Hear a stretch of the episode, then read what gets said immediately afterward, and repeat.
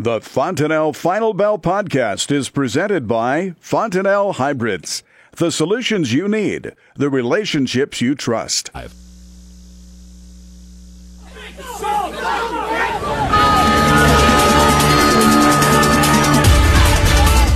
Good afternoon. Welcome to the Fontanelle Final Bell on this Thursday on the Rural Radio Network. I'm Susan Littlefield. Troy Nielson is joining us today with Smart Yield out of Kearney, Nebraska. And let's start out the the no surprise this afternoon came out. The words highly unlikely with quotations around them that Trump is going to meet with the Chinese president. And the market reacted pretty quickly to that.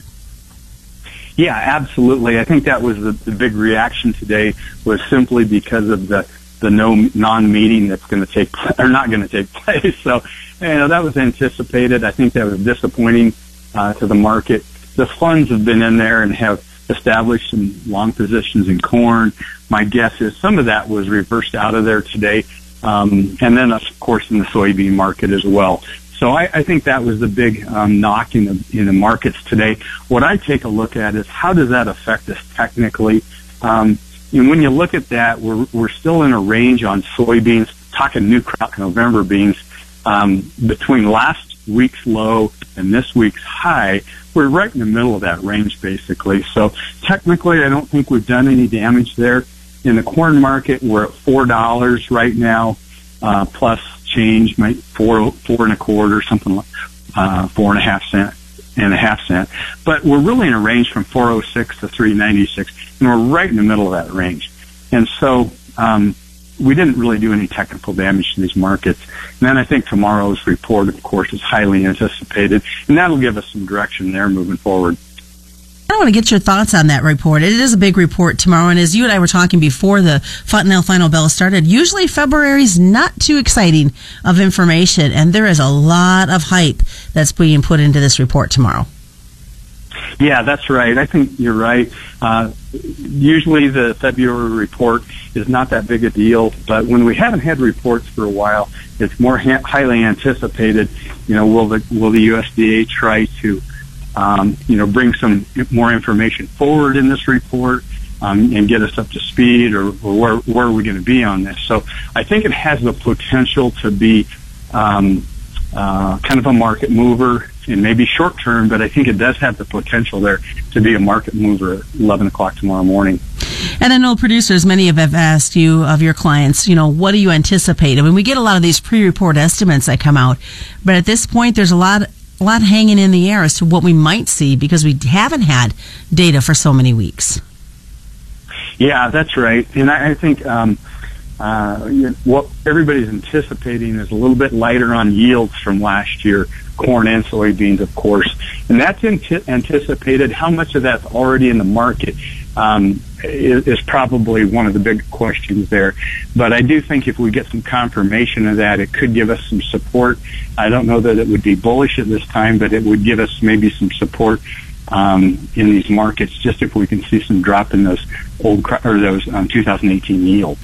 You know, I think it's interesting, and again, you and I had talked about this. Still getting 2018 info. I mean, we saw stuff from December 28th being released this morning from the USDA, and then we look to our neighbors to the south, and they're starting to get seed delivered. So we're going from looking at the old crop, wondering numbers because of the government shutdown, to having to focus on new crop because before we know it, planters will be in the field in the south.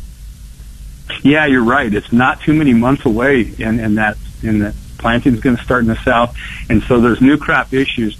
Right now is a time of year where we usually um, transition from from um, supply from last year into demand for new crop, and part of that new crop demand, of course, uh, what we talked about there is that corn to bean ratio, and about 2.6 to one is really about par, um, and and today that ratio is at 2.0 three eight.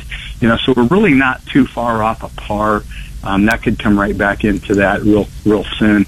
Um, so the ratio is not telling us anything, and that's comparing new crop December corn to new crop new crop November beans.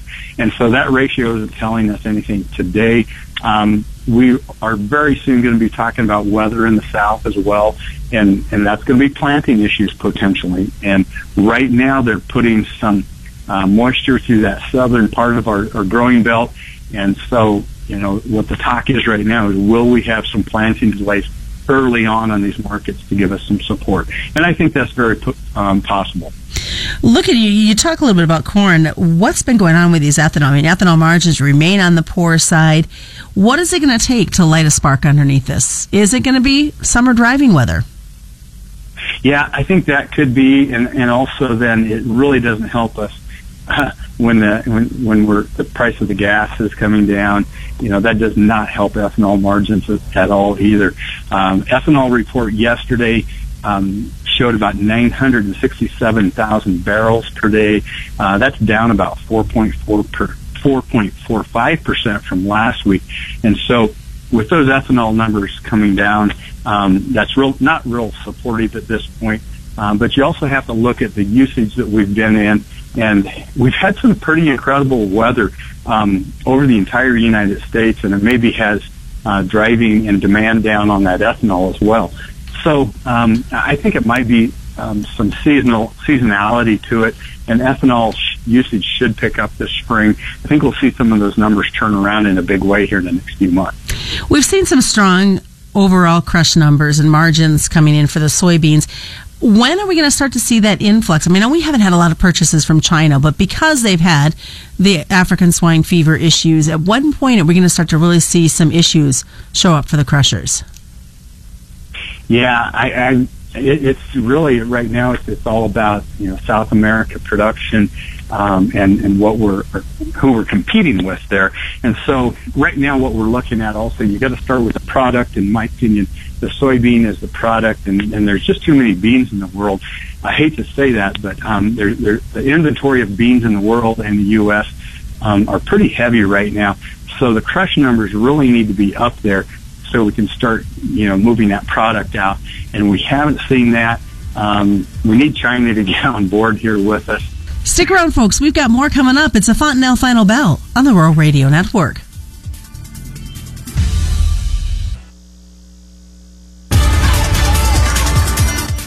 Welcome back to the Fontanelle Final Bell here on the Rural Radio Network. I'm Susan Littlefield as we're joined by Troy Nielson with Smart Yield out of Kearney, Nebraska. Let's switch gears a little bit. Look at what's happening on the livestock side. Lots of things to talk about when it looks at this cattle market. And really, it has been a choppy cattle trade as of late, Troy.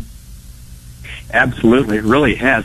We've had some different fundamentals that are um, competing, and and when you get that, you do get this choppy type of market, especially this time of year. Um, we've come into the first uh, it, through January and and now through the first part of or first week or so or week of February. It's been a little bit choppy sideways, but yet we haven't really sold off that hard. Um, typically, just on a seasonality, we would see uh, a little bit of firmness through the through the month of February that would top out around a, a month from now. So about a 30 days from now, um, we typically do see a little bit of toppiness um, in this market. I think some of the fundamentals that we're looking at, uh, not just the, the, the meat in the freezer, but um, what, what we are also looking at is we're competing with this weather. You know, with this type of weather, we're not grilling outside and we're not going to restaurants. And so I think there's going to be some supply that the restaurants need to work through here in the next few weeks, which could keep the, a little bit of a check in this market and maybe even a little bit of corrective action to the downside. From there, I think we'll see some demand kick in and be fairly strong. And so I think you have those two competing factors against each other right now. And and it's no surprise that you talk about that demand and how slow it has been. I mean, we do. We need some warmer weather, get those barbecues warmed up, and get some meat movement. It's just nobody wants to go out. Once you're home, you're home. Yeah, yeah. I, I can I can uh, attest to that in our household. Also, it's so cold, you just don't want to go go out and go out to a restaurant. But at the and you get done with the holiday parties and that type of stuff. Um, people want to eat at home a little bit. So I do think there's um, a factor there that's been a little bit more limiting than normal because of the weather. And um, so some of the restaurants they're going to have to work through some supplies here. That should happen though within the next um, two weeks, and then I think you'll start moving into a, a little bit more of a demand-driven market from there um, to finish out the month. That is very typical for the to finish out um, February and even into that first 10 days of March. So um, I would anticipate maybe a little corrective action and then finish the month strong. Well, I'm curious because we we wait. It's a typical kind of pattern we've seen as of late that we don't see any cash activity really take place till Friday, and a lot of times after the market closes. Is that what we're going to be sitting against this week? Because it's just not a lot of movement out there, and is the cold weather part of that too? Yeah, last week in Nebraska, for example, I mean, cattle were steady at 124. Um, they were talking about a possible correction in the market. Um, it's, it's just fairly quiet but steady, and I feel like um, this cash activity being as mundane as this right now, we're probably fortunate to be where we're at it with these markets, um, and not in bad shape as far as moving forward. We're still looking at. Um, I'm just looking at the the live cattle on April. Um, we're still setting in that um, 127 range, or excuse me, uh, yeah, 127 um, topped out here uh, last week at, at 129, but we're still sitting here in this 127 range, so it's corrected back, but we're in pretty good shape with it overall. Um, even if we have a little bit of correction down and, and go maybe go test our, our recent lows in that 125.40 range, um, I still think we're in good shape um, with that market and could go back and test that 129 if not take it out. So um, the cash market being steady hasn't helped us. Um, it's not it's not going to push us to any higher levels at this point, but um, it really hasn't hurt us at this point either. With with the feeder cattle, uh, there's talk about some increased buyer activity going on in that. Is that going to bring some additional support for them as we wrap up this week tomorrow? I hope so. I, I do hope so. It's really the same type of scenario. Um, from last week's high to uh, the low, we are right in the middle of that range, and most technical indicators are in neutral range and neutral calls right now on those on those positions. So um, technically, feeder cattle um, are kind of chopping sideways at this point. Um, and so maybe chopping this is the word of the day in the cattle market, but we're chopping sideways. I think we're buying time, trying to get some inventory moved, um, and then get these lots cleaned up too. We've had some um, really sloppy, messy lots, um, cattle with a lot of mud on them. Everybody's seen that in the country, and that's hard on the cattle. And these temperatures that we're incurring this week, really hard on on them. Now the lots maybe is starting to um, firm up a little bit just because the ground's frozen they've dried dried out a little bit also. So there's those factors playing into it as well. But um, I think we'll break out of this to the top side or, or move up again and maybe go challenge some of those highs like in that April feeder. We're about 144.70 now. Um, I would anticipate that, you know, two and a half, three bucks higher by the end of this month, um, potentially to see um, um, a very seasonal type of move take place. All right, sounds good. What is the best way for folks to get a hold of you, Troy? Yeah, just call us here at Kearney um, at Smart Yield 308 234 6805. And that's the Fontanelle Final Bell being brought to you by Fontanelle and all your local dealers on the Rural Radio Network. You're listening to the Rural Radio Network.